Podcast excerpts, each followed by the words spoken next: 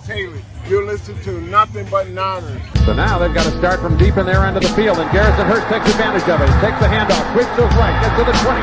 He's on the thirty, needs to cut in. He comes back up the right sideline, breaks the third tackle, comes down to the thirty. He's down to the twenty, he's down to the ten, he's down to the five, he's down to the end zone. Touchdown, touchdown, forty-niners! ninety-six yard run from scrimmage, Garrison Hurst. Young, back to throw. In trouble, he's going to be sacked. No, gets away. He runs, gets away again, goes to the forty, gets away again, to the thirty-five, cuts back at the thirty, to the twenty, the fifteen, the ten, he dies, touchdown, forty-niners. seven, eight, eleven, twenty-seven yard line. forty-niners into the backfield.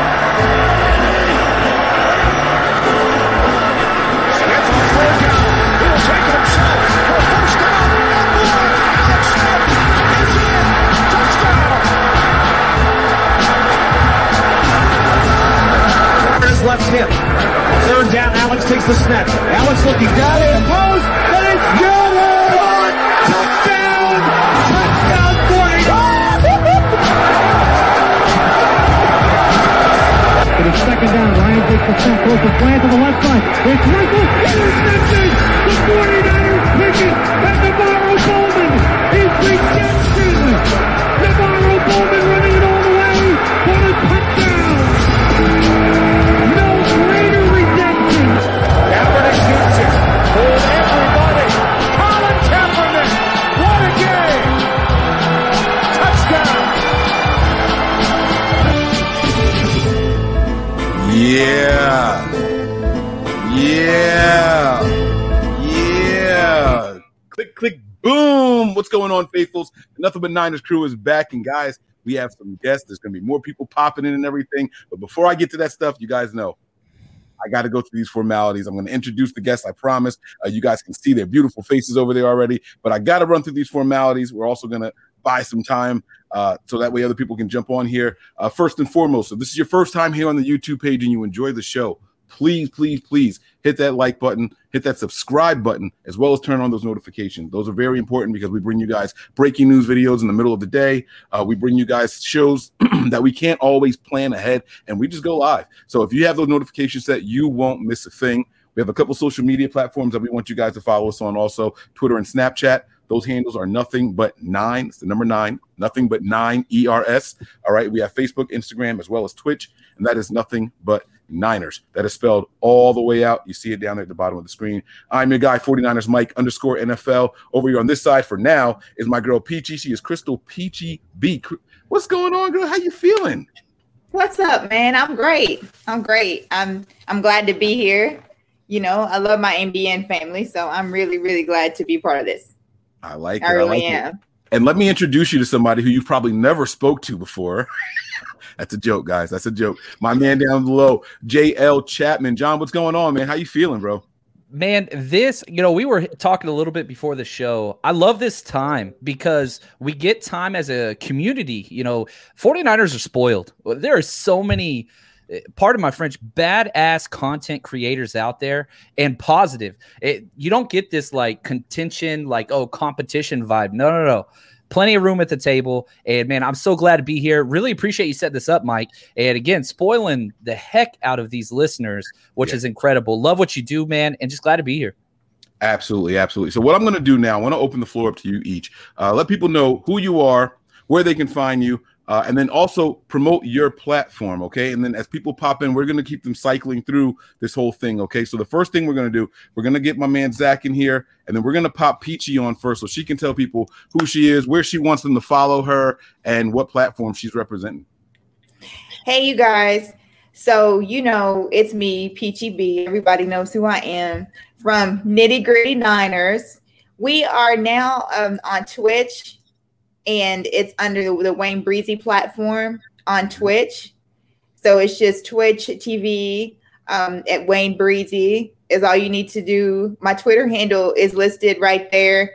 Um, our Nitty Gritty show, everyone knows we keep it real. We keep it one hundred, and but, but we do keep it all Niners. And we we literally uh, talk about anything under the sun, from music to anything else, but it all relates to our San Francisco forty-niners. So I have been a forty-niner fan since I was eight years old. And that's just my my group, my crew. I've rode through the good. I've rode through the bad. I've rode through the ugly, through, through the tribling, and through through the great. So, um, yeah. So if anyone who is not following us currently should do that, and also subscribe. Our, our videos are going to be on YouTube as replays because Twitch only lets you hold them for fourteen days. Mm-hmm. So our live shows are going to be on Twitch, but all the videos, you can find them under Wayne Breezy on YouTube. But thank you guys for all your support. No, we no problem. It. Now, you guys are also running a contest, guys. They are doing a one hundred dollars yes. Visa giveaway. Mm-hmm. So what you have to do is go over there, you subscribe, and comment on, from my understanding, any video. Is that it? Or is it a certain video? But you comment. Uh, go ahead. You could, you could break it down better than I can. I don't want to say anything wrong. I'm sorry. You can comment on any video. Look, I will tell you, you can comment on any video that we have on there under Nitty Gritty. And all you have to do is just type the word giveaway. So all you have to do is just type giveaway. In your ender, that's it. All you have to do is subscribe and type giveaway. What we're doing it for is because we are almost at a thousand subscribers. Thank you guys very, very, very much. And we, we really appreciate it. So we're just trying to reach that that that first milestone of a thousand. So we have a giveaway. I'm also debating on doing something else as well. So I'll keep you guys in the loop and let you know what that is. That's what I'm talking about, man. one hundred beans. I'm about to go over there and resubscribe. I'm going to make up some fake account. Go over there and get that Visa gift card too. You know what I'm saying? So, but Breezy, uh, Breezy, listen to me. Peachy, thank you so much for, uh, you know, letting people know to go and follow the Wayne Breezy channel over there on YouTube as well as Twitch. We're going to pop Chapman back in here so we can do the same exact thing. The floor is yours, my man. Yeah, man. Um, you know, we've been we've been doing this for a little while, and kind of the whole approach was uh, former football coach, trying to bring the kind of analytics and film. Yeah, film's really what we're about. So uh, the forty-niners Rush Podcast is what we're what we're called, and you can find us anywhere. And we do live broadcasts as well, very similar to you, Mike, uh, on YouTube. That's probably the best place. Um, so just type in John Chapman or forty-niners Rush, and we do film. We go through, we broadcast two to three times a week in the offseason, four times a week during the season. Um, and again, it's all about community and giveaways, man. I love this. You know, what Peachy's saying, you know, I was on their show uh, recently, and golly, man, if you want to smile and you want to have a good time and you want to talk forty-niners, that's what they bring to the table. Um, and so it, it's, it's so cool because you can kind of pick your flavor. What it is, if you want that like barbershop hangout feel, if you want that like let's laugh and have a good time feel, or if you just want to jump into content, um, you kind of got to figure out what it is that you want. And so what we're trying to do, again, all film-based approach to almost everything, but man, I want to bring the community together, very similar to what Mike's doing with kind of the writers. And we're going traveling this year. You know, with COVID last year, there were no games. There were no audience, no none of that stuff. We're changing that. So we're doing three big road trips this year. So if you want to come out and hang out, we've got group rates on hotels and all those things. And so that's probably what I'd like to push if that's okay. And that's just forty-niners rush road trip dot com. We're going to Chicago, Philly, and Los Angeles. We're going to have a huge pep rally the night before, uh, giveaways, raffles, uh, live broadcasts from some of your favorite podcasts at those three cities. It's going to be an absolute blast. So that's kind of what we're about. And man, if you're already a listener, I want to say thank you. It. If you want to join us for some stuff, forty-niners Rush Podcast, wherever it is you watch or listen to podcasts. Yeah, my man, John is being a little uh, modest here. You know, a lot of times people say we're saving you some money, we're saving a couple of dollars, right? And it, it ends up being like the taxes on the room. You guys are doing stuff up to fifty dollars a night uh, for the yeah, discount. Yeah. That's, that's huge, man. That is huge. We're staying, like for Chicago, for example, we got Hotel Essex, and we're not, I'm losing money on all these deals. I'm doing it wrong. I'm doing it wrong. That's okay, though. I don't care. So we're staying right across the street on Michigan Avenue, right across the street from Soldier Field, and you're saving fifty bucks a night.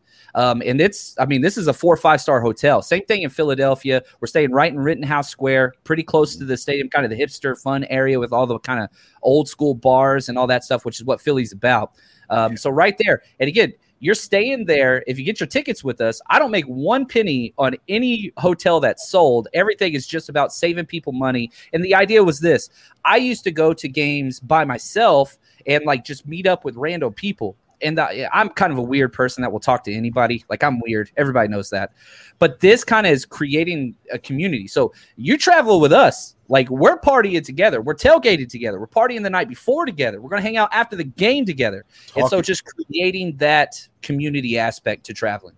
Absolutely, man. And this is this is what it's all about, man. Letting the faithful know where they can commune and, and just be together, you know. We're going to pop my man Zach on here. He's going to take himself off of mute. My man, forty-niners Hive, this dude, man, I'm, let me shut up. Go ahead. Promote yourself, bro. Let them know who you, you look are, so clean, Zach. You, all that good stuff, man. Raced right home from the office. Mike, thanks for having me on. Uh, thrilled to be on with everybody. Yeah, Mike said, forty-niners Hive. Uh, got that avenue going. Got a good team on there. And I'm also uh, co-host the Red and Gold Center podcast with Matt Llewellyn, my co-host uh, with Blue Wire Hustle Pods.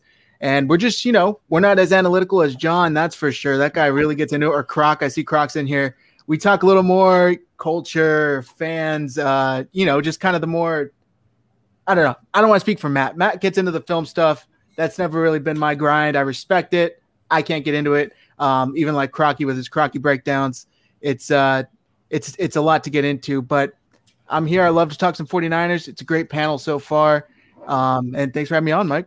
No, it's not a problem, man. Now, I got to ask you one question before we get on to Eric. Um, you do this Mike Nolan suit thing every show. What's the what's what's the story behind it? Because, see, me, I just go and find anything with the logo on. I'm wrapping my hair and stuff, and I'm calling it a day, right? Like, Pete always repping her set. You know, it's either the team or Gritty. Like, she's wearing the apparel. You know, like, what's what what is it? Are you are you are you like bringing back the Mike Nolan feel? Because some people might not like that Mike Nolan era. What's going on, bro? All right, all right. So here's the truth. When we first started recording, it would be like I used to. I, I just moved uh, beginning of April. I used to have about an hour commute. And it would be like literally the minute I walked in, throw my laptop up on a table, still have my suit and tie from work and start recording. Um, it kind of caught on. Our, our viewers started liking it. They started getting a kick out of all my different suit combos, which my yeah. closet is full of them. Ash won't let me buy anymore. Um, but it kind of just caught on. So now it's at the point where even it's on the weekend and I know we have a show coming up. I'll lay out a nice suit, you know, get a nice combo going. And you all just right. got to keep it up. Keep up with the traditions. I like it, man. I like it a lot. I was going to ask you if you ever, you know, not wear bottoms, but I won't get into that now. I won't, I won't, I won't do all that right now. Let me bring my man Eric up in here, okay? Crocker, man. Uh, let's do some self-promotion. Tell people who you are, where to follow you. I don't know why I'm doing this for you and John. Mm-hmm. Y'all have, everybody on here has a bigger mm-hmm. following than what I have, but it's okay. I'm, I still want you guys to promote yourselves. Let's break it down, then we're going to get to the good stuff. Um, my name is Eric Crocker. Uh, I... talk about the forty-niners on Twitter a lot. You guys can follow me at Eric underscore Crocker. Uh, yeah, that's what's up. Yeah.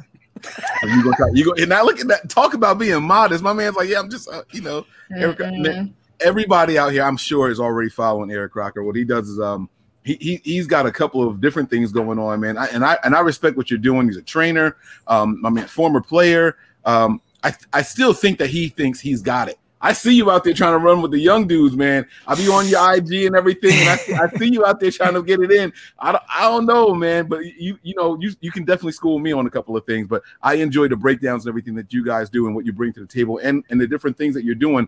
Um, is there another page or anything that you are looking for people to get over there to and, and tell them a little bit about? Not just the Eric Crocker Eric Crocker, because I know you promote all your stuff on there also, so they'll see it there. But is there something else in particular that, you, that you're working on right now? Oh yeah, well, I mean, I, I um I have Croc Talk T V, the YouTube channel that I've been um you know really doing. Obviously, I have my Patreon account, patreon dot com slash Croc Talk. Um, I do a lot of you know just film evaluations and breakdowns and things like that on there. And I have some big news coming Sunday. Okay. So um, okay, nice I won't talk teaser. Too much about it now, but I do have some big right. news coming Sunday. So um, I think that's something that's going to people going to be like, what? You know, so it's pretty cool. But uh, yeah, Sunday there's going to be an announcement. So sorry for me. All right. Yeah. I like it. I like it. I'm excited for it. I'm going to pop myself back up here. The show is not about me. It's about the panel. Uh, but what we're going to do is there's a couple of other people that are supposed to be jumping in. And as they do, we will introduce them the same way. But we're going to get to these topics. I'm going to try to keep this show to an hour. Uh, but just let me let me just start by saying this. I know um, people are saying, oh, well, you should have this person on this panel or this person on that panel. This is not the last time this will happen. Uh, whether it's someone else on here hosting or if it's us here at Nothing But Niners hosting again, there are other people that are going to be on this show. There are other people uh, that were invited for this show in particular. I have a list of other people that I want to get on for another show. So this will not be the last of what you're seeing. Uh, maybe something can happen like during the bye week. I know when the season starts, everyone gets into there. You heard uh, John say that, you know, he, he ups it to at least four shows a week during the season. Same thing here at Nothing But Niners. Uh, but the bye week is some time that gives us, you know, almost – It, I know it's a, a one week off thing, right? But the game is played and there's a game not played and then there's another game played. It's almost two weeks worth of what now? And I think that's the perfect time for us to do something like this. But there are other people that we are going to get on. So no disrespect to anybody who is not on here, uh, to no, to the people who could not make it. Uh, we are not done.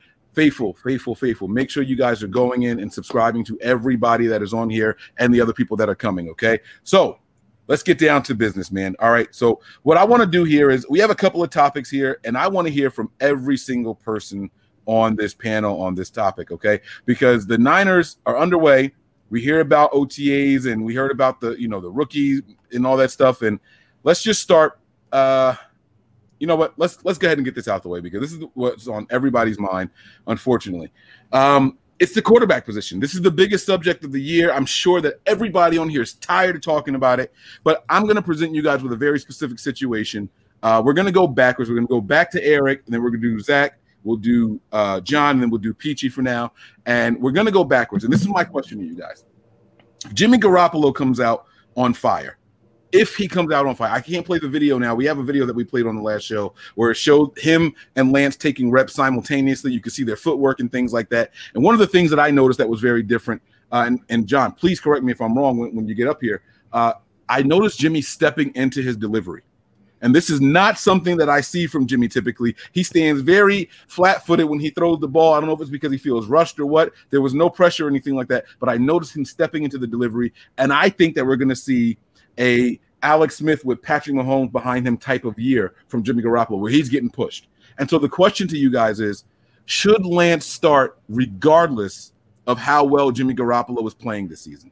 That's the question. If Jimmy Garoppolo comes out here and we are, you know, five and oh and Lance, the team decides he's ready, should the team go ahead and make that switch at that point? Uh, so we're going to go backwards. We're going to start with Eric, and we're going to go ahead and cycle through here. Now, you know, I, I think the goal is always to win the Super Bowl. So you you go with whoever gives you the best chance to to do that. You know, so if, if it's Jimmy Garoppolo and he's hitting on all cylinders right now and he's coming out hot and he even looking better than he has in previous years starting off the season, I think you got to roll with him. Now, I think the eye test is always going to tell you, you know, what's really going on. So we we watched the 49ers start off with eight and oh a couple years ago. And we could tell that Jimmy Garoppolo was not the reason, right? Like, he had some games where it wasn't very well. Then it was like some of the games where it was like, okay, he played all right. If it looks something like that, where you're five and oh, but Jimmy's not the reason at all, then I think at that point, maybe you could uh, potentially make a, a change and feel like, hey, maybe he's doing well, but this guy gives us a better chance to kind of take this over the top.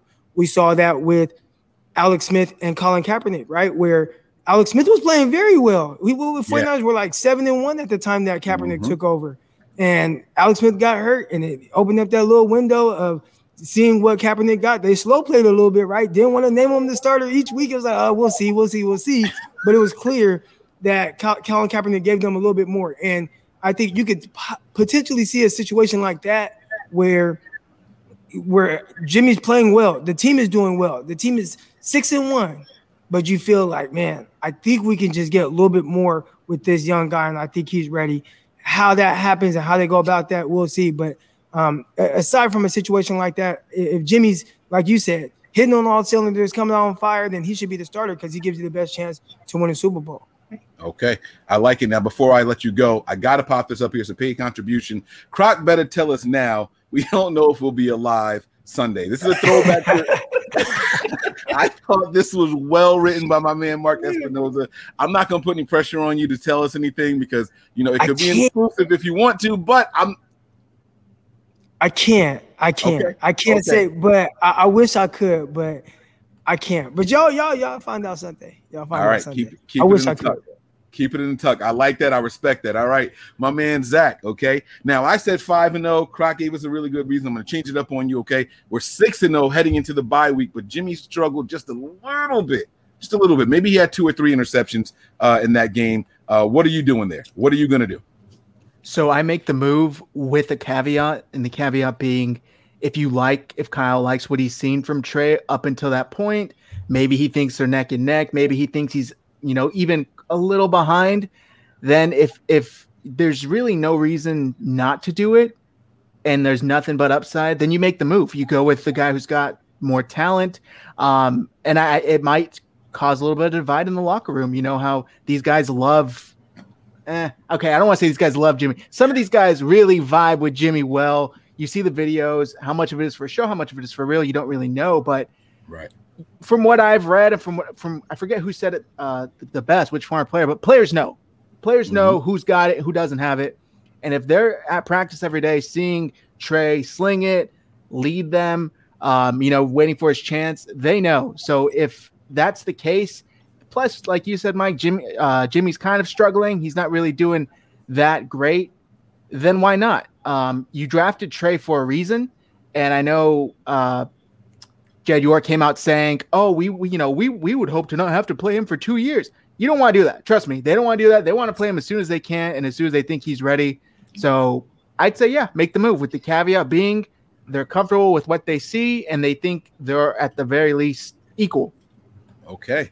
I like it. I like it a lot, man. And Kylie, uh, Callie Young showing you some love, calling you the Pat Riley of 49ers Twitter. The suit game is on That's point, man. I love it. I love it. This is what the this is what the faithful are all about, man. I, this is. Let me tell you, I like being a host for stuff like this because now I can actually read the comments as they pop up. I don't normally get to do this. I'm a lot I'm a lot busier uh, during shows. But all right, we're going to keep this thing moving here. We're going to bring in my man John now. All right. So the question is yours also. We're six and oh. We're heading into the bye week. Uh, Kyle is saying, you know, I got some confidence here in, in Trey, but Jimmy is looking damn good. What do you do?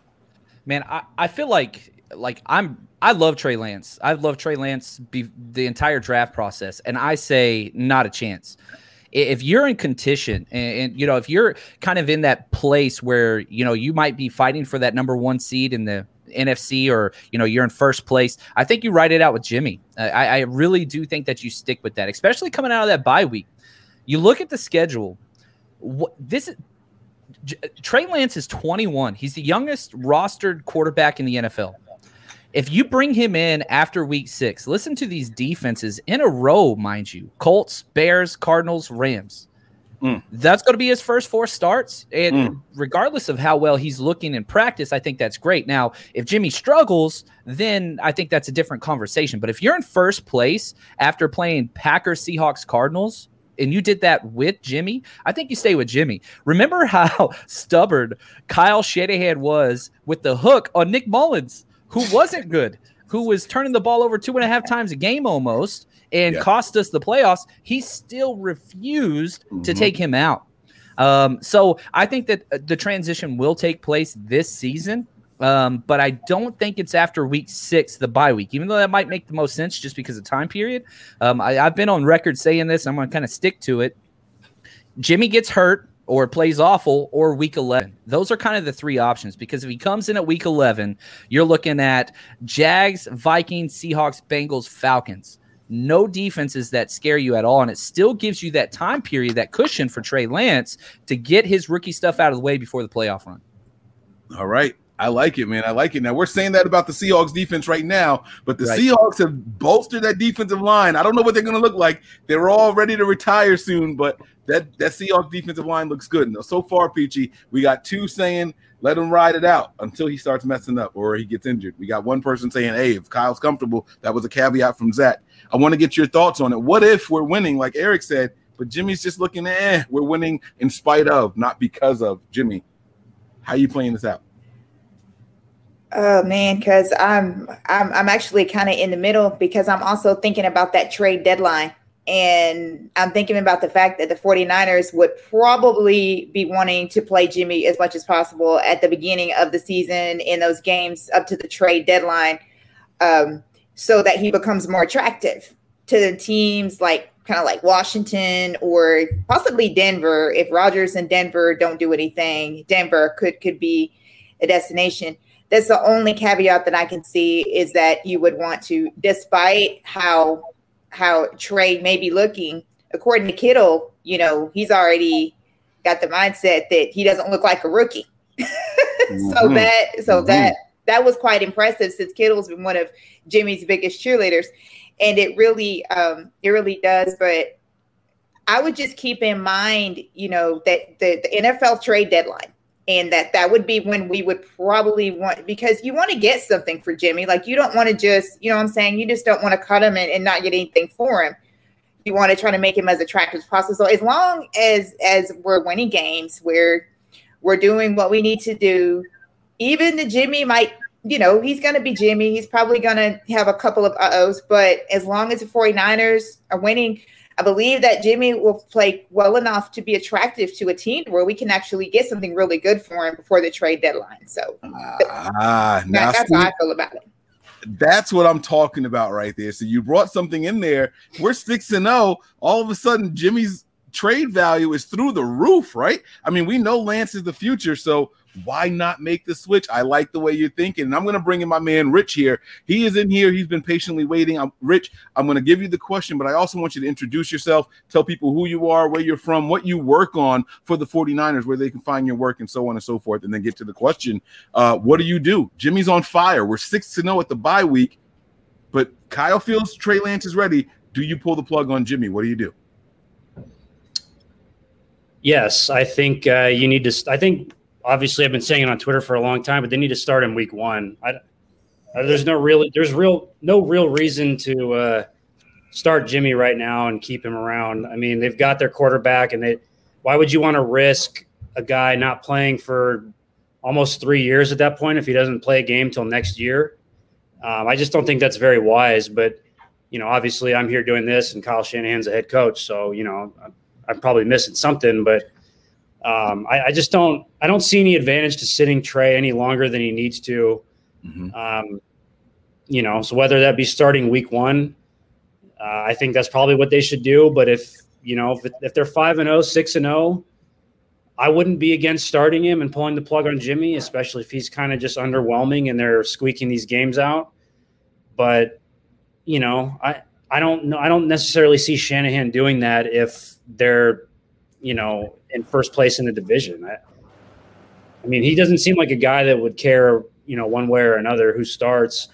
Um, he just wants the best player in there, and we've seen him start guys that probably shouldn't start and whatnot. But I'd have a hard time seeing him make a switch if they were five and zero or six and zero going into the bye week or whenever it is, and and making a quarterback change, even if Jimmy isn't playing well. So uh, yeah. My personal feeling on it is Trey Lance should be the starter week one. Week one, get them in there and get them ready. Okay, okay, I like I like the way you're talking there. Let people know again who you are, where where you're, what. what oh yeah, sorry. Um, no, no, you're good. You're good. You're good. Uh, if it looks like I'm in an industrial building right now, I'm out. I, I work nights, uh, so I do a lot of these at night when I get asked to come on things.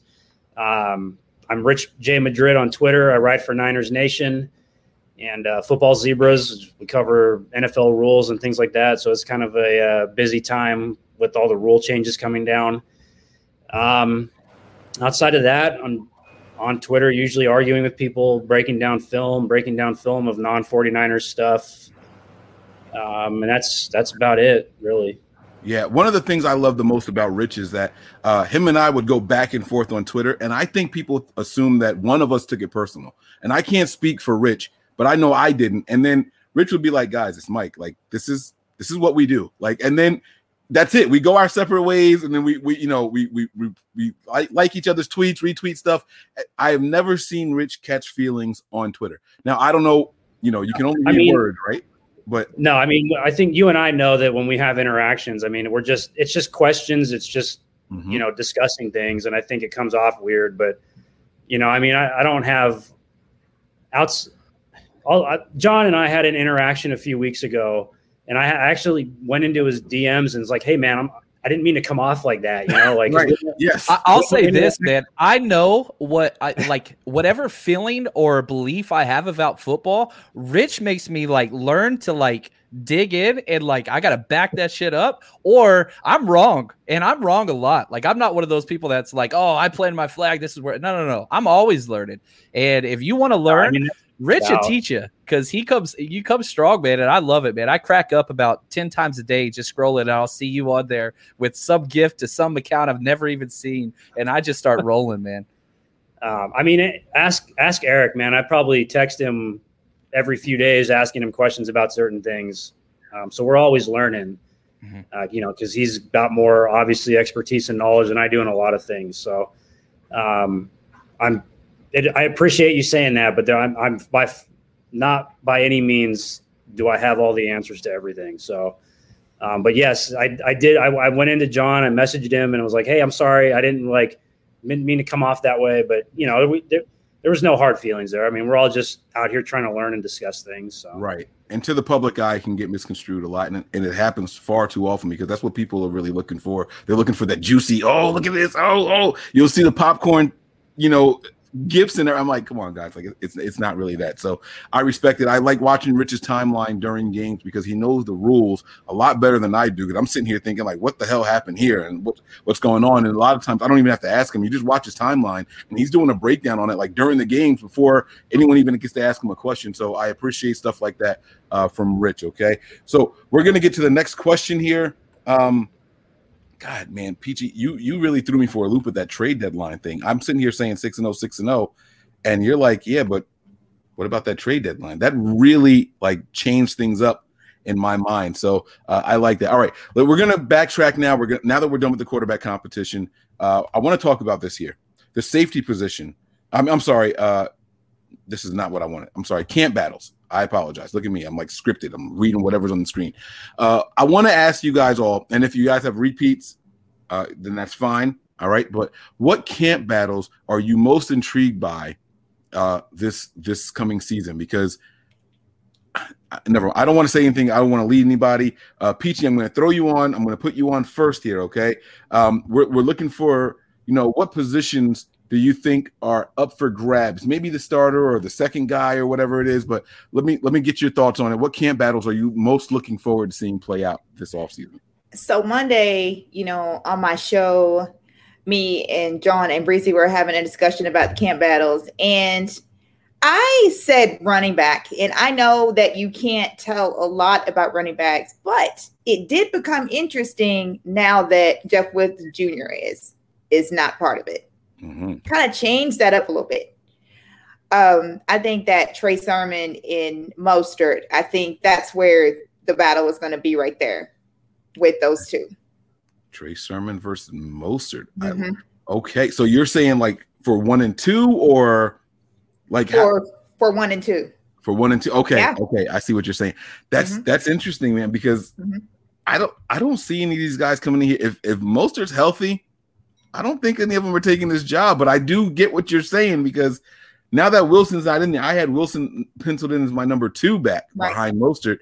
Mm-hmm. And now that he's down, and we heard it was some some really nasty injury uh, that, during workouts, right? Isn't that what the news that came out today? It was saying like Kyle confirmed that that's yeah. what it was or something like that. It's kind of mm-hmm. nuts, right? So yeah, that's I don't know. But that is a very good camp battle. I am looking forward to that one. Also, I would be paying attention to it. I'm going to bring my guy Zach in next. Uh, I'm mixing it up here, guys, so hope everybody is ready. Uh, let's get Zach in here to see what his camp battle is that he's looking forward to. Um, the running back one is really interesting, um, but I, I don't know, man. The secondary specifically, it's like a tie between corner and safety.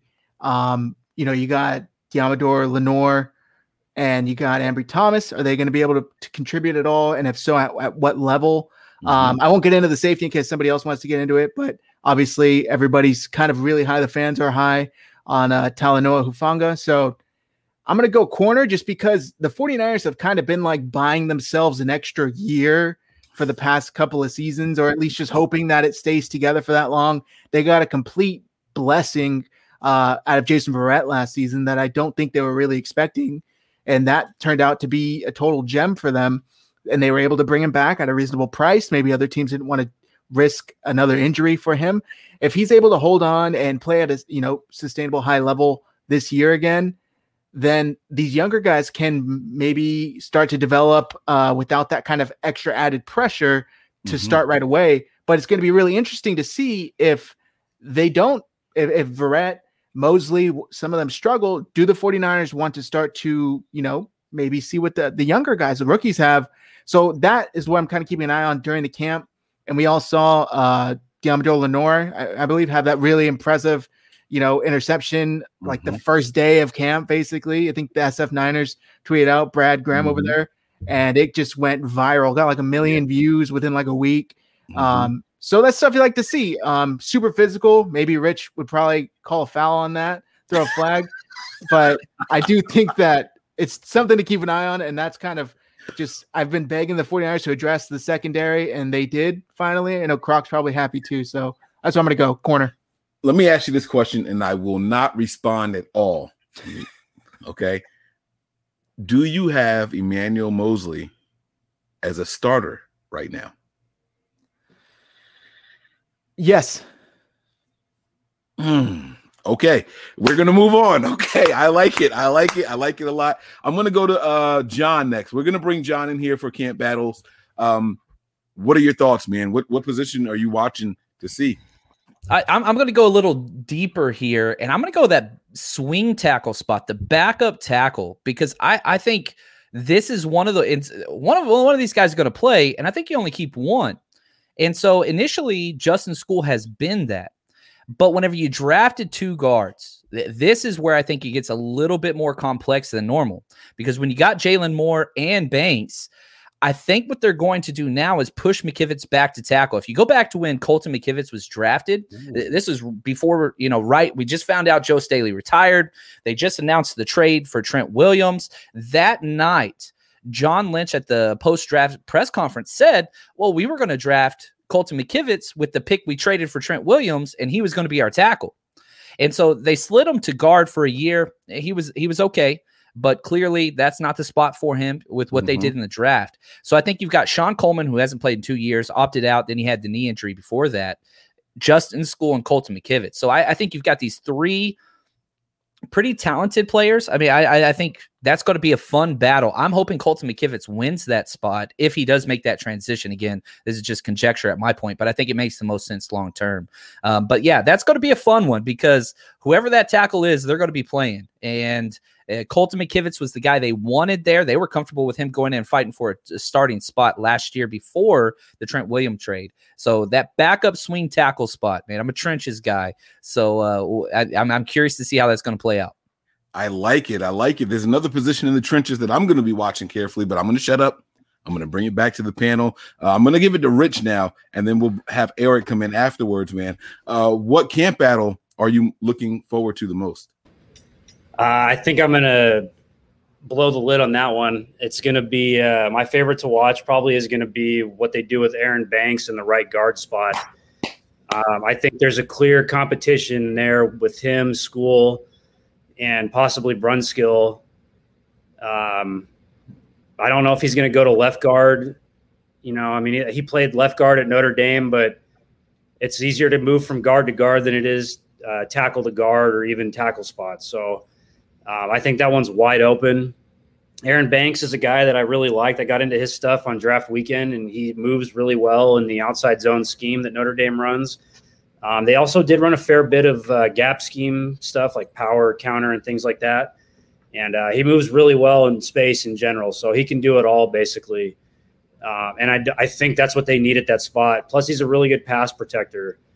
You know, I mean, he went as late as he did, but and there were probably a couple of guys that could have taken before him. But um, he he's nothing but, in my opinion, upside for them at the position. So I don't I don't think the uh, move is playing Skule or Brunskill there. I think it's time to get some new guys in there um, and put their faith in, in what this kid can do. Um, Tomlinson's not going anywhere. You're not going to unseat him. He was mm-hmm. fairly decent last year, although he did give up a fair amount of pressures on the interior during the passing game, um, passing snaps. But I think the position for Banks right now is going to be that right guard spot. And uh, I don't know what they're going to do with uh, – I can't even remember the kid's name they drafted out of Western Michigan, but I think he's probably going to end up playing guard in the N F L too. Uh, so he's one to keep an eye on. I just don't think he moved that well as a tackle.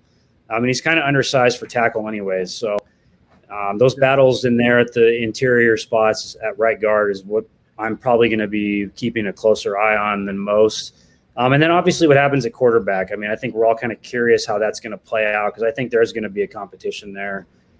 Yeah. Um, but for me personally, I, I'm really invested, I think, in the right guard spot and seeing what happens there.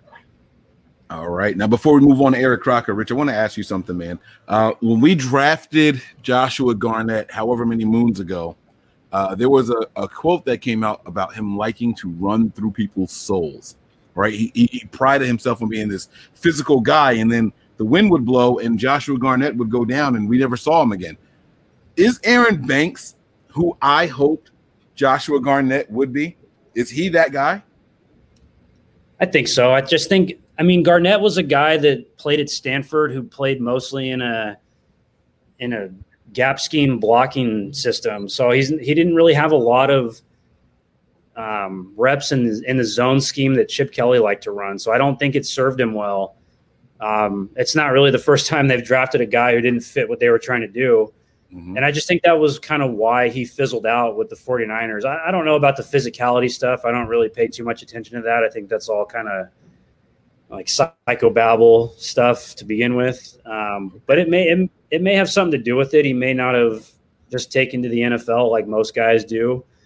Uh, but I really just don't think he fit what they were trying to do. And I, I do think Banks fits what Shanahan is doing. And that's more of the uh, inside running stuff with the gap, uh, the, with the power and counter and trap and things like that, that you've seen more of over the last two seasons. And so I think he fits that perfectly.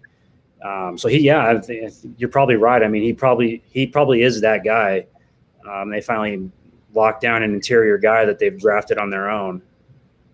Okay. All right. I like it. I like it a lot. And last, but certainly not least on this topic is my man, Eric Crocker, man. Uh, I can't wait to hear what camp uh, battle you're looking forward to the most and why. Well, it was going to be right guard. I was, I was really interested in that as well. Uh, so Rich, Rich kind of took my thunder, but I, I'll pivot. You know, um, defensive backs were used to reacting and, and on the fly. So um, I'm definitely going to go the third receiver spot. It's really up in the air, right? I mean, we're really, com- com- you know, comfortable and, and confident in Deebo San- Samuel and Brandon Ayuk. And then after that, it's like, what the hell? Like, what, what are we going to do? So, you know, I'm looking at it. If I had to guess right now, I'd, I'd say Richie James. But I don't even think that's too, like, comforting for most people. Uh, 49ers run heavy twenty-one personnel, so it might not even be that big of a deal. But uh, I think in general, like just who's going to take control of that spot? Is it going to be Richie James? Um, it seems like he's been a guy who they've kind of been toying with a little bit, kind of reverted more to just a kind of a, a special teams guy or a blocking receiver, which is weird because he's the smallest guy. And then there's, you know, Mohamed Sanu, who's kind of, I think he's like kind of the safety blanket. And then what are you going to get out of Jalen Hurd or or Juwan Jennings, who they had taking slots and uh, snaps in the slot? So there's a lot of competition there. Uh, uh, Trent uh, uh, Sherfield, who I don't know why I thought he was a like five ten, one hundred eighty pound receiver, but he's six one, two twenty. And I just found that out yesterday. So because uh, I watched him when he was with Arizona um, and he was out there. So um That that wide, I, I literally have no idea who the third, fourth, fifth, and sixth receivers are going to be on this roster. I have no idea. If I had to guess again, I'd say Richie James, but I really think it's up in the air. So I, I'm really interested to see who takes control of that spot. There's a lot of names there, but mm-hmm. uh, you know, we'll, we'll see what happens. Well, let's go off script then. Uh, I'm going to put that up here. Wide receiver three. I'm going to pop everybody in, and you guys give me who you. F- Don't give me who you think it's going to be. Give me who you want it to be. All right. So Eric, are you gonna are you gonna stick with Richie James? That's who yeah, you I'm want. Yeah, I'm gonna stick with uh, Richie James. All right, we're gonna pop Peachy back in here, uh, and then we're gonna just go down the line here. Okay. So Peachy, who you got? Who do you want to be wide receiver three? Man, I'm so with Crocker. I don't know. Um, Lord, it is. Let me tell you, uh, I get, I guess I'll have to go with Richie. Okay. Too. All right. Yeah. I like it. I like it. John, what about you, man? Who are you taking? I know everybody wants Julio, which would be that one would move Deebo to three, but uh, I'm going to say Jalen Hurd, man. I think Jalen Hurd finally just – the odds eventually you have to not get injured, right? Eventually everybody gets injured. He's the opposite. Eventually you got to stay healthy. Mm-hmm. Uh, even Mister Glass, you watch the movie with Samuel L. Jackson. He's walking for some of that movie, man. We're we're due. It, it's due, baby.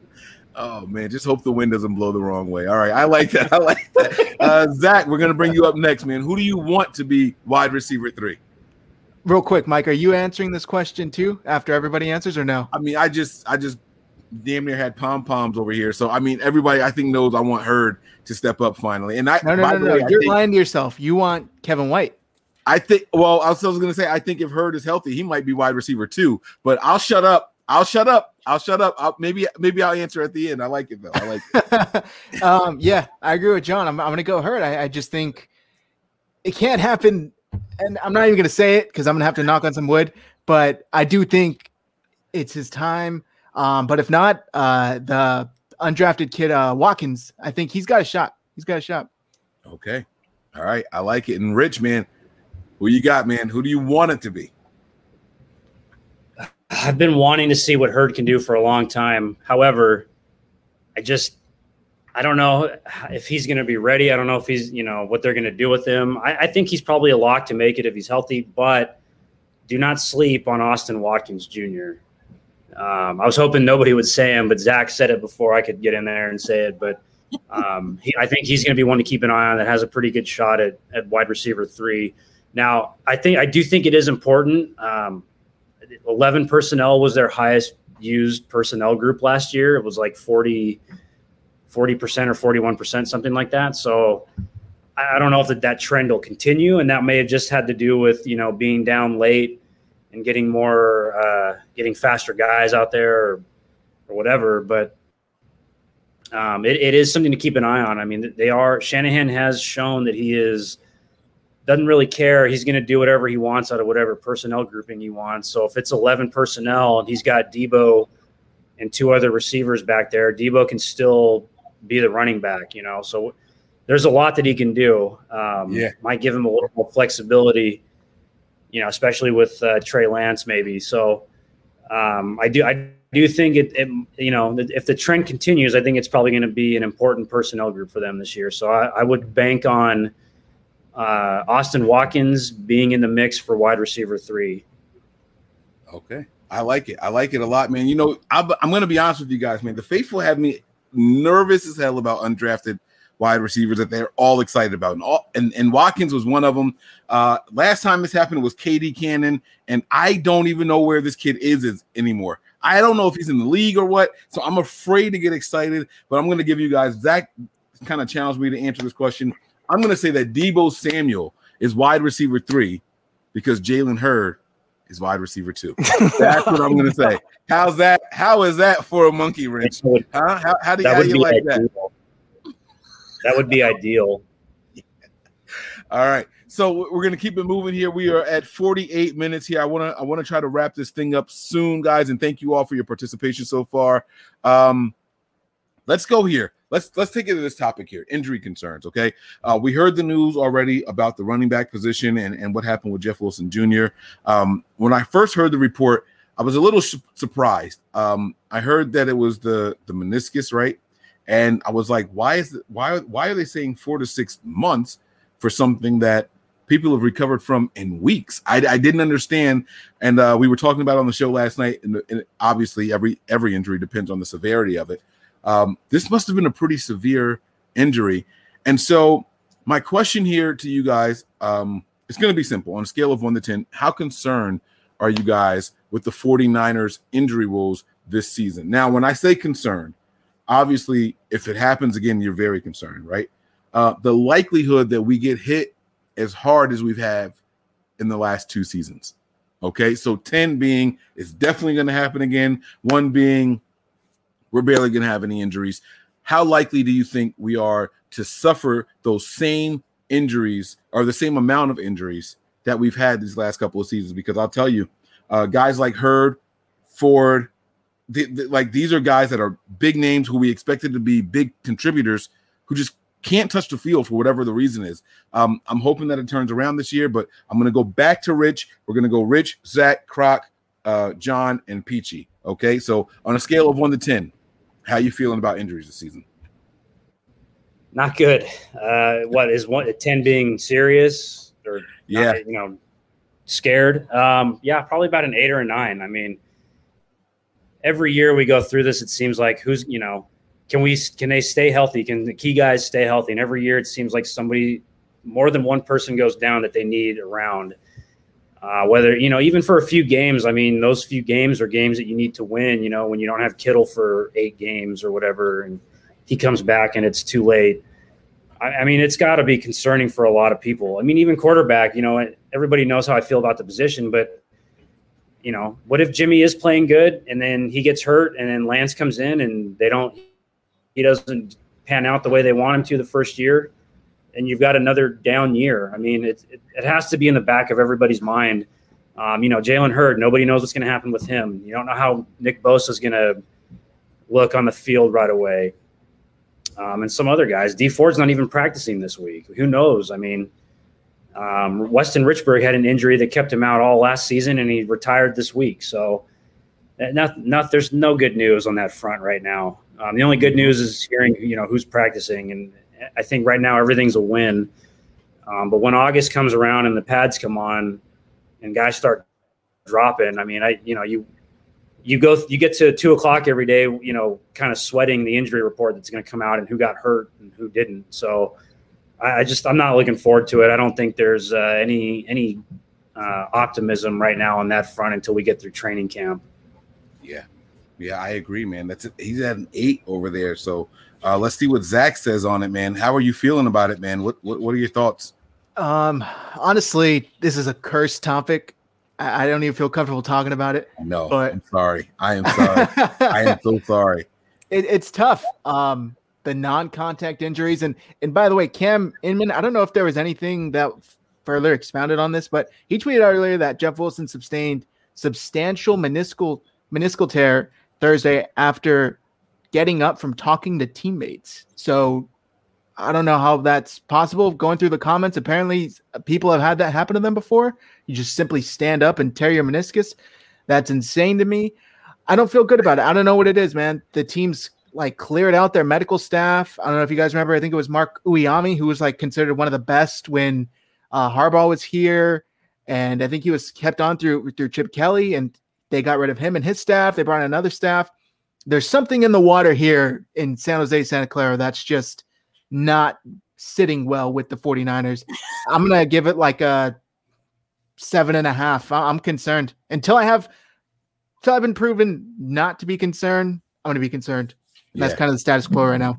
Yeah. I gotta, I gotta go back and look up the injury and when it happened. Cause I thought I read something today about it being happening during workouts or after work. Maybe it was after workouts. I know I read the word yeah. workouts or something like that in there. So uh, I'm, I'm not quite sure, but it, it's, It's troublesome either way. So, all right, uh, Eric, man, we got to get your thoughts on it, big dog. How you feeling about it? Yeah, I'm, I'm gonna go with uh, like a, a three. Like I just can't see it continuously be like this bad. And kind of like John Chapman said earlier, with uh, what were you talking about, Jalen Hurd, saying like you know he continues to get hurt. So then it's like at some point it's got it's got to get better. And I'd say the same thing about these injuries, man. Like, and I mean we talked about the last couple of years, but this has been going on since like two thousand fourteen. I remember two thousand fourteen, I was like, damn, 49ers are hella injured. And then you look at this past season, it was like, what, the most money on I R ever since like two thousand, mm-hmm. year two thousand or something crazy like that. It's like, you can't have that kind of bad luck again. Um, it's crazy that they were even, you know, as competitive as they were uh, throughout the year, considering the injuries and who those injuries were too. So I would say they can't be as hurt. And, and when I say as hurt, Just, it, you know, if we would have went into last season and said, hey, what's three players you can't lose this year? You, you know, you don't want anybody else to get hurt. I mean, or, or like these are just three guys you can't lose. It would have been like, well, definitely don't want Nick Bosa hurt. Definitely don't want George Kittle. And definitely don't want uh, Jimmy Garoppolo because he's our quarterback. And all three of those guys are gone by week two. So it's like, you know, it's like you can't have those guys be hurt. I'd say, you know, if anything, maybe there are injuries to the roster. Like, that's just going to happen. That's football. Hopefully it's not as much. But if you can just keep at least your main guys hurt, like, that that's all we can hope for. Uh, yeah. You know, keep those guys healthy, the main guys. So that's where okay. I'm at with it. But I'd say a three. Overall, a three. It's got to get better at some point. I'm an optimistic person. Yeah, playing the odds, man. Playing the odds. I like it, man. We're going to go to John now and see what he has to say. Uh, how are you feeling about the injury front, man? Man, I was going to say three as well, but uh, Eric came in. So now I'm going to say two because I got to one-up this guy, uh, the competition level. So I'm going to say, again, look at the way they drafted, right? If what happens if our quarterback gets injured now? Oh, we get better? Like, it's Trey Lance time? All right, that's cool. Um, offensive line, we have eleven guys with playing experience, not counting the rookies, on our offensive line. Defensive line, same thing. It, where there, there's a few spots that we don't have depth where injuries would be catastrophic. One is the wide receiver position, which we talked about. And going into the draft, we would have said cornerback position, but with Demo and, you know, you add Embry Thomas, mm-hmm. obviously you don't want those guys being relied upon too much early on until they prove themselves. But if you look at what happened last year with all those injuries on the defense, we were still pretty close to a top ten defense, depending on what metric you are, or top five defense in some met- some areas. Right. The quarterback, I, I, I've said this before. If Andy freaking Dalton, who I'm not a fan of, was our quarterback instead of Nick Mullins, last year's yeah. roster would have made the playoffs. We would have been in the postseason. Um, so you take away just those terrible turnovers, and even if that crazy injury stuff happens again, I think this team's in the playoffs, worst case scenario. So I, I I don't think that we're ever going to see what happened last year, and hopefully that doesn't happen ever again to any team, really. I hate injuries, period. But um, the way they have drafted in free agency, I feel like they have safeguarded themselves a little bit more outside of that wide receiver position to be able to go through and handle that.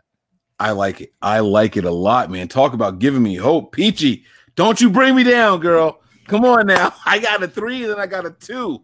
And no. Eight. I'm absolutely not going to. I'm going to say a four. And the reason why that I'm going to go with a four, because I was going to say a three. And I'm like, well, I know that he upped him one, but I'm going to I'm going to bring it to a four. One, we don't play at, at MetLife this year. So that will, I think that might be one thing right there. And then two, I'm with uh, Croc and, and John. I think that uh, it's just one of those things where, like, there's no way that we can have all that happen again. It seems like with the 49ers, it's just like an alternate, you know, it's like an alternate year type deal. I just do not see that happening. I just, I'm going to be really positive about this. I'm going to feel like that we have enough depth to overcome this. And just like John said, you know, with the quarterback situation, you do have another quarterback, which is another reason why it was great that the 49ers made the move that they did in the draft with the quarterback position, because if Jimmy does go down, God forbid, knock on wood, knock on something, I got it, um, early, uh, you still got Trey. And then you also have a quarterback behind him as well. So I believe that we're going to be okay. The talent that we have at the quarterback spot is a lot better than it has ever been, really, since we've been here with Jimmy and Trey and even uh, Sudfeld. Even if it's Rosen, it doesn't matter. It's still on a different level. So I believe that the 49ers can, you know, maintain themselves uh, despite if we did have any kind of crazy injuries. I believe that all of our positions are, are strong enough for the most part to handle that and sustain it. I like it, man. Preachy's last name is Sermon because she over here preaching, peachy, preachy, preachy, preaching, Pe- preachy. I can't even say it. I don't know what I'm trying. Y'all know what I'm trying to say, though. That's what I'm talking about. Hey. All right. So I just want to ask you guys this question really quick. Um, who was our center? Hey, Mike, I was just gonna say, can I say one thing real quick? Absolutely. Um, I read a lot of Football Outsiders stuff, and uh, they chart a, a stat called adjusted games lost that tracks injury for uh, the N F L. Mm-hmm. Uh, this year, the 49ers were the most injured team in the league. Um, with that's with they tracked with COVID this year too, but with COVID they were like COVID only they were like eleventh, and then injuries only they were number one, and so they they hold the number one spot with I think one hundred sixty-six combined games lost. We're number one, baby. We're number oh one. Yeah, that's not where you want to be number one though. twenty nineteen, they were still in the top ten of adjusted games lost. In twenty eighteen, they were uh, number four in adjusted games lost. So you can, uh, you know, this is, it's going to be, it's hard to be optimistic right now about that. So, yeah. I mean, really got to, they got to, they got to fight to stay healthy. Yeah. I think, I think, I think what people are, are banking on, Rich, is like, you know, it can't keep happening. Like at some point, there's got to be a turnaround. I, and I think, I really think that's what people are, are hoping for here. You know what I'm it saying? Like, I wish I, I could have pulled this up sooner. I wish I would have, but I, you know, I think going back to at least the Harbaugh years, they've probably been in the top ten of adjusted games lost uh, most, almost every year, except for maybe a, you know, one or two here and there, but it hasn't been good. Um, and, and I think they realized that this year, you know, as John pointed out, they've, they really drafted to fill, you know, depth and a need. So even, even if somebody does go down, they still have guys that can step in. And, and I hope that's the case uh, because I, I, me personally, it's just, I don't see any reason to be optimistic about it yet. Okay. All right. My, see, and this, he coming up with the analytical side of it, man. I'm not, I'm not going to let you get me down, Rich. God dang it. But listen, man, uh, I'm going to get this contribution off of here. Thank you guys for the contribution. I saw them all. Zach, man. Um, I have your birthday listed as Friday, the twenty-eighth. Is is they're, that's they're correct? Early, that's the right date, right? That's correct. Yeah, you're okay. A good friend. All right, so they're giving you some love, man. They're sending you some uh, happy birthday vibes already. Now, I saw Breezy get to a keyboard or piano and sing happy birthday to somebody, so I'm going to give you my own rendition now. You ready? Hell no, I ain't singing on here. Are you crazy? Happy birthday, though, man. You know I'm going to send you some love when the thank time you. Is due. I promise you, man. All thank right, you, thank you. There you go. So the people are sending you some love. But I do want to ask you guys this. We'll start with Zach really quick. Uh, starting center and backup center, because that's a position that I didn't hear many, anyone talking about. I know we were talking about the trenches earlier, but uh, wh- how do you see that? How do you see that working out? I mean, obviously we have Mac, right? But who's the guy behind Mac? That's that's the big question. That's a good question. Um, you know, Richburg just retired. Gosh, who who? I'm trying to look at the roster here. Who had it? Who's behind? Who started? No, I'm trying to say.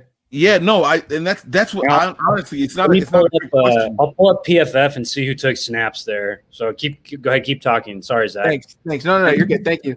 Um, and if somebody else has an answer, please jump in. Like it doesn't have to yeah, be. I, I think, like, it could be Brunskill. I, I think Brunskill yeah. gets snaps there. And is Garland still in the roster? I don't. No, Garland's not don't on the on bro- the team anymore. Okay, so Brunskill. I, I would say Brunskill. I think Brunskill backs up all three interior spots. I think he's first one off the, off the thing.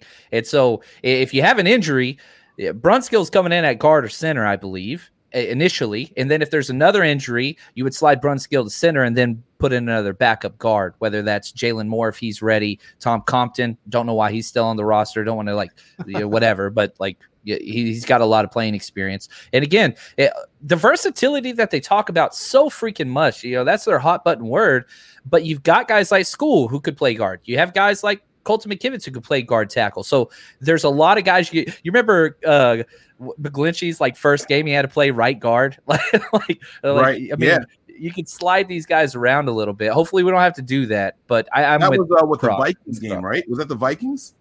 It was some god awful game. It was, it was so very bad. Early game, and I'm like, it was the Vikings. The it was yeah, his right? first career start, and that was his first time ever playing guard.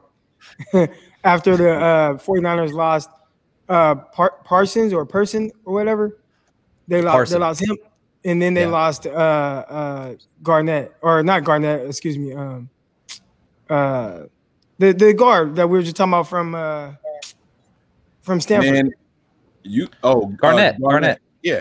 Yeah, Joshua yeah, Garnett. Garnett. They lost yeah. him like in like back-to-back quarters, so they had to move McGlinchey in his first ever start in the N F L to guard, his first time ever playing at that position. Horrible, horrible, horrible, horrible. I don't want to see that happen again. Uh, and listen, guys, we have crossed the hour mark, so that is going to basically conclude the show. But I do want to ask you guys one more thing here. Um, we talk about getting better, and it's not just about followers and subscribers. Uh, it is still, it it is still May. Uh, it's mental health awareness month, and so uh it's something that uh, I want to make it a point to uh just see how people are feeling. um I don't know about you guys, but there are times where we do a show and or we'll ask about questions and topics and stuff. There are some awkward conversations I don't look forward to having as someone with a platform, uh and so What I wanted to do was try to get everybody outside their comfort zone. If there is a topic or a subject that you guys have had um, hesitation about discussing, I want to know what it is and see if we could come together and try to like um, give pointers to a person, because something that I'm uncomfortable with might be something that uh, Eric is completely fine with, or something that Zach is uncomfortable with. It might be something that Rich is completely fine with, and vice versa.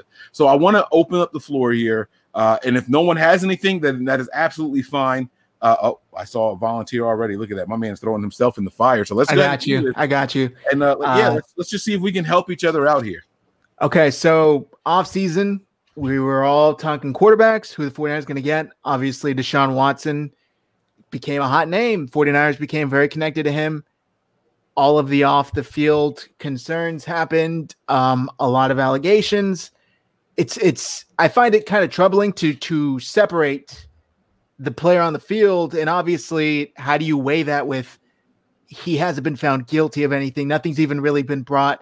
It, it's tough for me to kind of discuss these things, because there are always going to be people in, in my comments kind of saying like, oh my God, I can't even believe that you're considering this.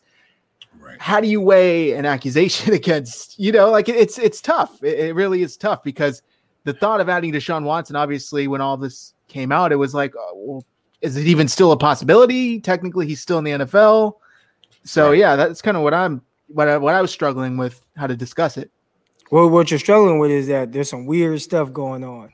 And, like, no matter how you kind of spin it, and, again, we don't want to say, like, oh, he's guilty of this or that, but right. just, you know, having that many masseuses be involved, whatever, like, like it is probably different because of COVID times, but I know I was in the league, and, and they had the whole thing set up for you. They had the moose, masseuse come through. It was like a dark room. They had, like, multiple uh, tables.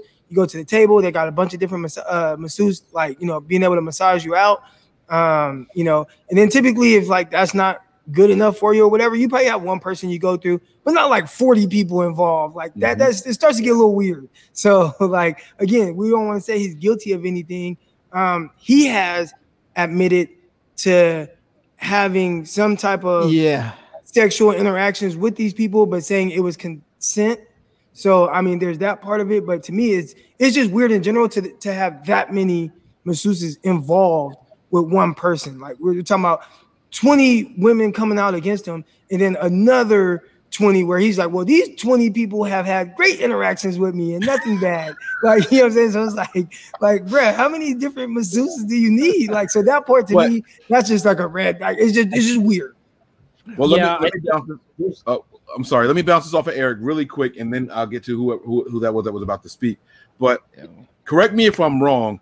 Uh, do teams, Let me, let me, let me, I don't want, I don't. Then he, and then he wanted to like to rub the booty hole and stuff. You know what I'm saying? It's just weird. No, no, no, no, no. no. Forget, forget that part of the allegation. Forget that part, right?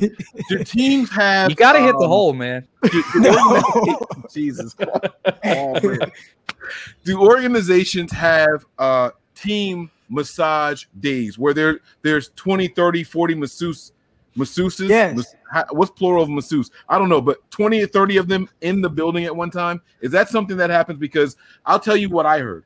I did try to reach out to people that I I don't speak of publicly to find out. And they were saying that that is something that happens in N F L circles, and teams have like a a, a staff of, of different things, not just masseuse, chefs, uh, all kinds of stuff, right? And what happens is when they need something for the, the team, they call the staff in to do things. It just, just Eric, really quick, is that something with your experience that has happened, or is it just you talked about the, the team massages? Is it like just one or three people, one to one to five people, and then they rotate guys uh, throughout the day? How, how, how did it work? You, the, from my experience, you sign the list at the time that you want to come in and and get your massage, and you go in there. It's kind of a dark room. There's like ten other ta- massage tables.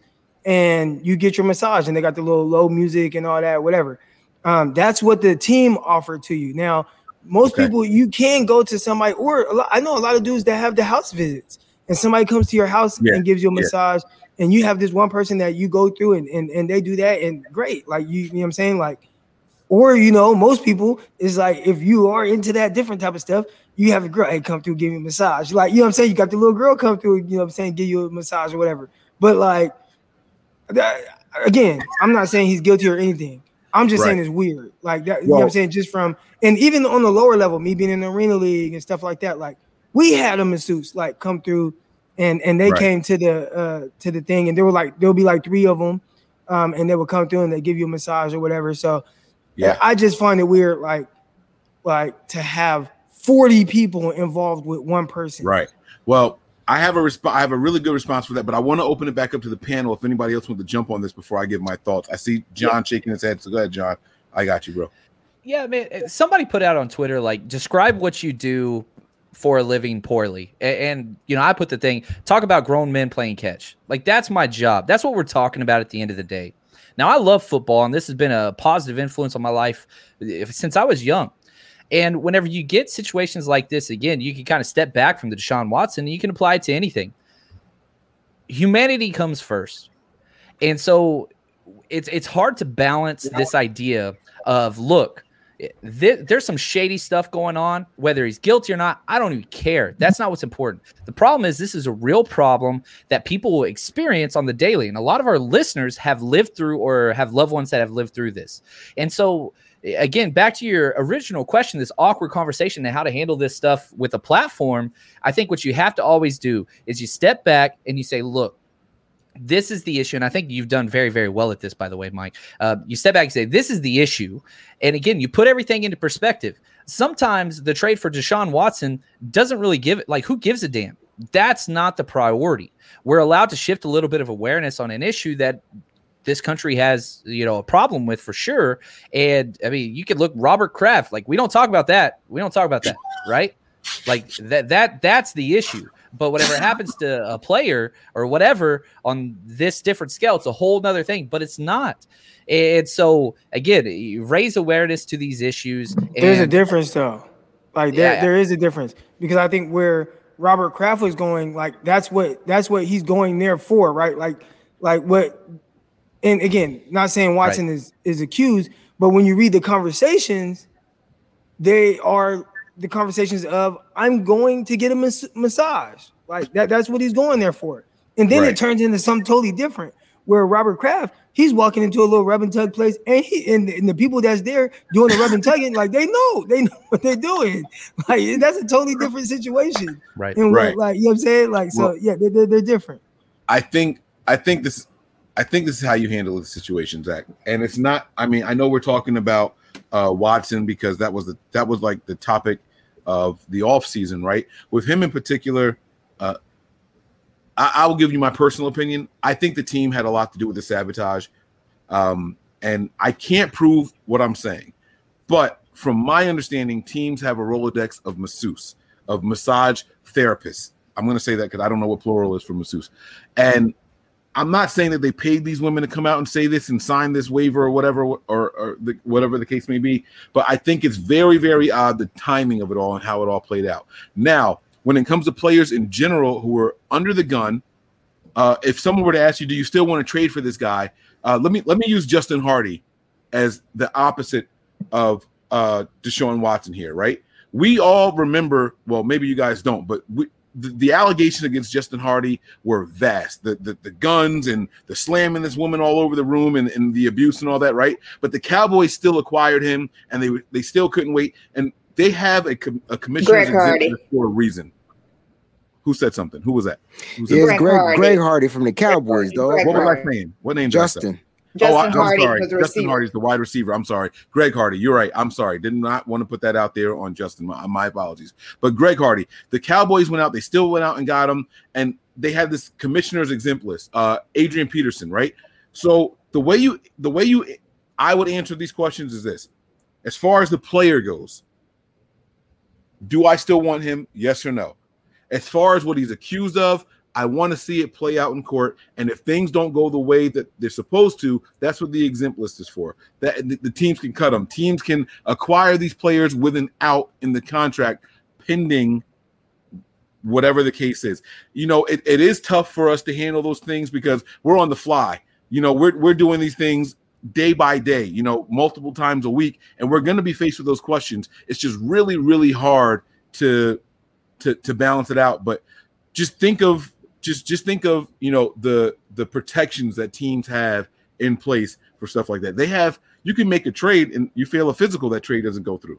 So the teams have outs, uh, and then we have to be able, like what John was alluding to, to separate uh, the, the the play versus real life. And and it's okay to do that on your platform. All right, so does anyone else want to jump in on that, or do we have another topic? Yeah, gonna, go ahead. I was going to tell say Zach too. I mean, your platform. I mean, all of ours except for Crocker's and, and John's are probably, you know, they're they're not big. I mean, they're they're smaller. You know, we're just we're we write for blogs, websites, whatever, and we interact with people on Twitter. Um, in that case, I mean, you speak your mind, man. You, you guys, you all follow me or whatever, and we all follow each other. And you've seen all the political stuff that I post. I don't give a shit, you know. Mm-hmm. Um, my editor at Niners Nation, Kyle Posey, everybody knows who he is, and he agrees with one hundred percent of my political stuff. And he don't care when people complain to him about my timeline and things like that, about that stuff. And um, you just, you, you know, it really, it really boils down to, what do you believe? You know, what are your convictions and your values, and don't be afraid to to speak to those. Um, you know, with the Deshaun Watson stuff, all initially it seemed pretty shady to me, and then you get more into like the court filings, and you read some of those, and the statements, and the text messages, and you know he was doing all this stuff during COVID, and it's just, you know, you can say, don't be afraid to say what you want initially, and then change your mind later when new information comes out. Um, that happens all the time. I mean, you you know, you don't have to hold the same opinion, like, you know, throughout the whole whatever whatever the situation is. You know, you're allowed to change it based on the information you're given, and yeah. based on the information we had at the time initially, we you know there wasn't enough out there, and uh, maybe the prudent thing to do is to just not say anything. But we all, you know, we're all in the business, on at least on Twitter and on our websites, of speaking our opinions. Um. That so is, don't, you know, don't be afraid at any point to just to just speak it, even if people aren't going to agree with it. I mean, you know, don't worry about that. You know, you you you always you reserve the right basically to go back later on and say, yeah, I was wrong about that. I, I was wrong about this situation. And I did that with the Watson thing internally. I was like, wow, I get think I think we're wrong about this guy. You know, that I don't think it's going to be turn out good for him. And, and you know, there's there's just a lot of shady things though with that with that situation. Um, and the other thing you can do is just not talk about it. I mean, you know, there's no there's no harm in not saying anything. Um, you know, we don't have to express an opinion about everything at all times. And it just really boils down to what what do you feel comfortable talking about, and and, you know, put, you know, give it some context, give it some information, try to have, you know, an opinion that may not be out there, and and speak it, you know, or, or you don't have to. I mean, you know, you should, but you shouldn't feel um, uncomfortable is a natural feeling, but you know, don't, don't feel uncomfortable putting an opinion out there. If, if people don't like it, you know, they'll let you know, they may unfollow you or whatever, but um, sp- speak your mind, man. I mean, you might, you might find that people are going to open your eyes to some new information that you may not have been aware of. And that happens to me all the time, um, especially online. So, you know, it, it's going to happen. People are always going to disagree with you no matter what you say. Um, I'm just, you know, the Watson thing, I think I was done talking about it when it was apparent that nothing was going to happen. And I will say the thing that really made me mad um, in just dealing or not dealing, but conversing with people on Twitter about it was that they seemed to only care about his innocence or guilt if it meant that he was going to be on their team, or if it meant they yeah. were going to keep Jimmy Garoppolo. Um, they didn't care one way or another about his guilt or innocence, or about the, mm-hmm. the victims and what they're going through and things like that. It just boiled down to, well, maybe this will allow us to keep Garoppolo, so who cares about what happens to him or or the victims in the case. And I really that really made me mad. So yeah. Um, yeah. even then, you know, it's, it's it's people putting out their opinions, man. And, and eventually, you know, like with the Greg Hardy thing, you know, it, it outraged everyone, and then everyone just stopped talking about it. That's just what happens. Um, people forget about it. Fans forget about it. You know, I will say the nature of it is too fast on the timeline these days. I, yeah, I will say with uh, Greg Hardy, it's still fuck him. I, I don't, you know. Yeah, I, exactly. Yeah. You know, I, I didn't forget about it. I know people stopped talking about it. It wasn't in the headlines anymore. Mm-hmm. I still don't like what the Cowboys did. Mm-mm. I don't like what they represented for the N F L. I thought they should have been penalized for that. Uh, that guy is still scum. I don't care if he goes to M M A. I don't. I, I don't care what that guy does. He is. He is a P O S. Uh, I don't want to. I don't want to get too out of pocket. But I do understand what you're saying, Rich. And, and right. what Rich is basically saying is, be yourself unapologetically, yeah. uh, because those are your opinions. However, don't be afraid to admit when you're wrong.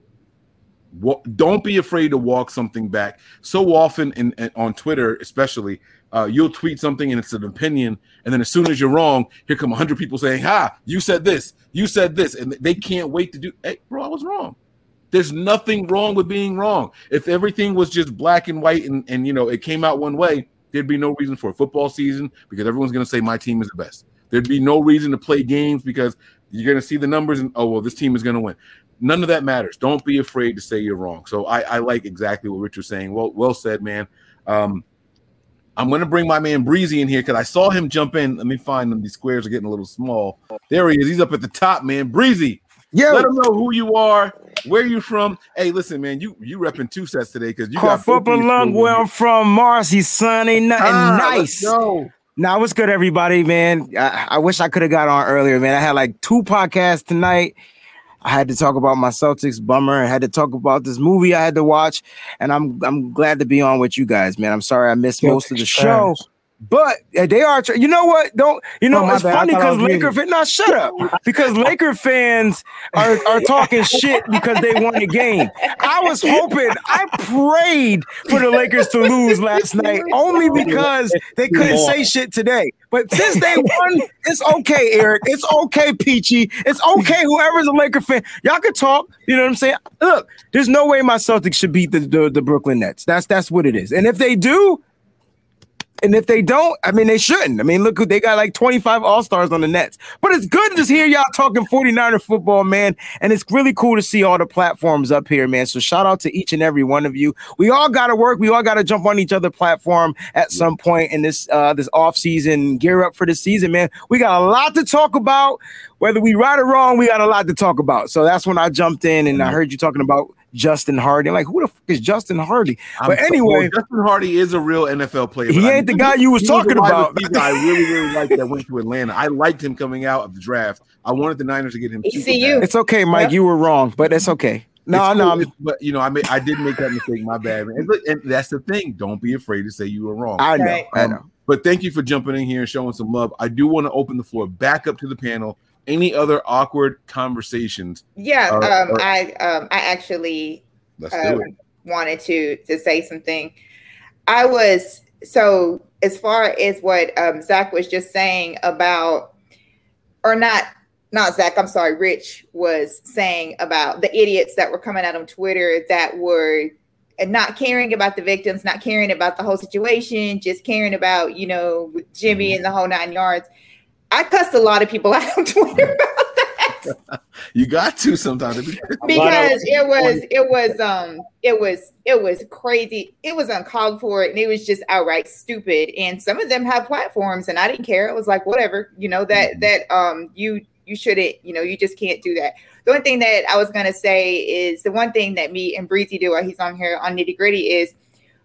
One thing that, that we had talked about and making sure that we just kept it real. So if we do have a subject, uh, the one subject that we dealt with was when Justin Fields was in the headlines about all the wrong things that was wrong with him. You know, as a quarterback, me and Breezy addressed that as a black quarterback, the kind of, of, of things that always come out. They always come out the same way.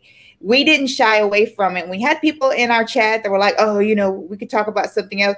But just like um, I believe it might have been Rich said, they're not all going to agree with right. you. You're you're going to have people that are going to be for what you're saying and people that are against it. But at least they're listening to you and yeah. they, you know, and they they are paying attention to what you're saying, because I feel like that if someone is mad enough to get upset about something that you're saying, that means that they heard what you said. Mm. So that to me is, is the only thing I really wanted to say about that was. So I've like written uh, three football related articles that covered um, kind of like the the politics. Well, one of them wasn't. So I wrote in twenty seventeen after Kaepernick um, was cut that I thought he should still be a starter in the league. And I wrote this article for WebZone, and I, I broke it down. I broke the film down, wrote what I thought. And uh, for months, I had people in my email, people in, in the comment sections on Twitter messaging me. Um, and it's basically everyone in the emoji that, or not the emoji, the meme that you see with the, the car selfie people in the, you know, the, the Oakley sunglasses and the, the MAGA crowd basically. And I, those people were flooding my, my D Ms, email for months after I wrote that. Um, and then I wrote another piece a couple of years later when Bosa was drafted, you know, and I, I, I thought, you know, because Bosa had said stuff on Twitter that he thought Kaepernick was a clown and all that. And um, I basically made the argument that, like, you know, people that like support Cap and things like that don't really care what Bosa has to say. Um, it was just the double standard of it all. Um, and I got hate mail for that. And then I wrote before this draft about Justin Fields and the stereotypes um, of black quarterbacks coming out. And again, the comments were just filled with, you know, car selfie guy, uh, yeah. Oakley sunglasses, just, you know, oh, you're an idiot. You know, this is stupid. You know, why, you know, th- why do you, you know, basically calling me the race baiter when the people making the arguments are the ones inciting it all. So, yeah. you know, you just, whatever. I don't, you know, I, I read the comments because I think they're funny. They're funny to me. And, but for a lot of new writers coming up, like I was when I wrote the Cap stuff, it was like, God, this sucks. I don't want to do this anymore. But, right. Uh, you know, now it's just funny to me. But, you know, just don't be don't be afraid to put that stuff out there, especially if it's near and dear to your heart. You know, uh, find the connection between football and, and that angle of it and, and write about it and put it out there. Um, get it off, get it off your chest, so to speak, if you have to, you know? Mm-hmm. Um, and yeah. so that was actually a really great article that you, that you, that you did yeah, on that I Justin agree. Fields thing, by the way. It was awesome. Fantastic. And, and, you know, I want to just real quick, I'll say this. At the end of the day, we are fans of sports teams, and this is supposed to be fun and mm-hmm. uplifting. Whenever you get to the point where you're following people that are, you know, toxic or negative all the time, and that starts to affect the way that you feel, man, b- Twitter, block them, unfollow those, quit listening yes. to those podcasts. A lot of the national media, oh my gosh, I have almost half of them muted. Why? Because all they're trying to do is get clicks and say things. It, there's there's a lot of prominent people, the, the highest paid people in this, whatever. They start with the idea of what will piss people off and get them to talk the most. That's Shit. what I want to put out there. It has nothing to do yep. with content, mm-hmm. honesty, based on reality, whatever else. Stephen A. Smith doesn't even watch football, guys. He doesn't even watch football. He can't tell you the players that are out there. Right. He's just trying to piss people off and attack people because it gets picked up and because, you know, it's entertaining, and that's fine. But understand where you are and get that crap out. There's so many badass platforms here that are positive and, and encourage community and uplift all this stuff. Spend your time with those people and mute and block the people that uh, bring all this distraction and kind of like anger. Get that out, man. There, there's no need for that. Yeah, absolutely. Absolutely. I one hundred percent agree with you, John. Um, sincere, sincere people are always going to rise to the top. Always, you know, uh, there's only so long you can sit here and just be a, a headline person because people are going to notice you're wishy-washy on certain subjects. Yep. Uh, that's not going to last. What what makes people here and what we do successful is passion, because the passion is going to keep you going through the good, the bad, and everything in between. And that's what's going to separate us from everybody else. So, guys, I want to thank the platform that is on here right now. You guys have been absolutely phenomenal. I can't tell you guys about the text messages I'm getting, the D Ms I'm getting. You guys have been phenomenal tonight. So thank you to everybody who jumped on. Eric Crocker had to go. There's a basketball game on that's right, right now that I'm sure one of somebody on here wants to see. Uh, I won't say any names or anything like that, but, you know, we are uh, we are going to continue to do things like this. I have another show planned with another platform. Oh, I'm on this platform with more people for another panel like this. And if you guys want to invite us, anybody, it doesn't have to be me, anybody from Nothing But Niners onto your platform to do something like this, we are open to it, guys. Just let us know. Seriously, we are a phone call, text, D M, whatever it is uh, away. And we will happily help you guys. Sean gives us the final contribution of the night. Please pray for these Laker fans. Come on. They play in the city of fallen angels. Lakers stands for He's meant stands for Lake of Fire. Just saying. He North be taking Cal. It to the Bible, man. Sean, Sean goes biblical on cats real quick. Lake of Fire. Dang, yo, like that. You made me read Revelation again, Sean. Come on, man. That's the scariest book in the world. Oh my gosh. Yes, you ain't lying, man. You're not lying, bro. But um, that's gonna do it for us here tonight. Um, on another. Well, never mind. I won't even say it now. I was going to give a teaser, but that's okay. We'll do it for another time. Thank you all. All the platforms, all the panels here represented, guys. Make sure you go out and give them a follow. They are excellent, excellent people who work hard to bring you guys serious, serious content. John said at the very beginning of the show, forty-niner fans are spoiled. I don't know another fan base with as many prominent platforms and different personalities consistently bring you guys things. So, forty-niner fans, you guys have it the best. Take advantage of it. Listen to everybody, watch everybody, form your own opinions. And like Rich said, be yourself unapologetically. Uh, that's going to do it for us here tonight. Breezy, help me take this thing home. You ready? Yo! Prepare for glory. Anticipate pain. But always remain faithful, mother. Yeah. Peace.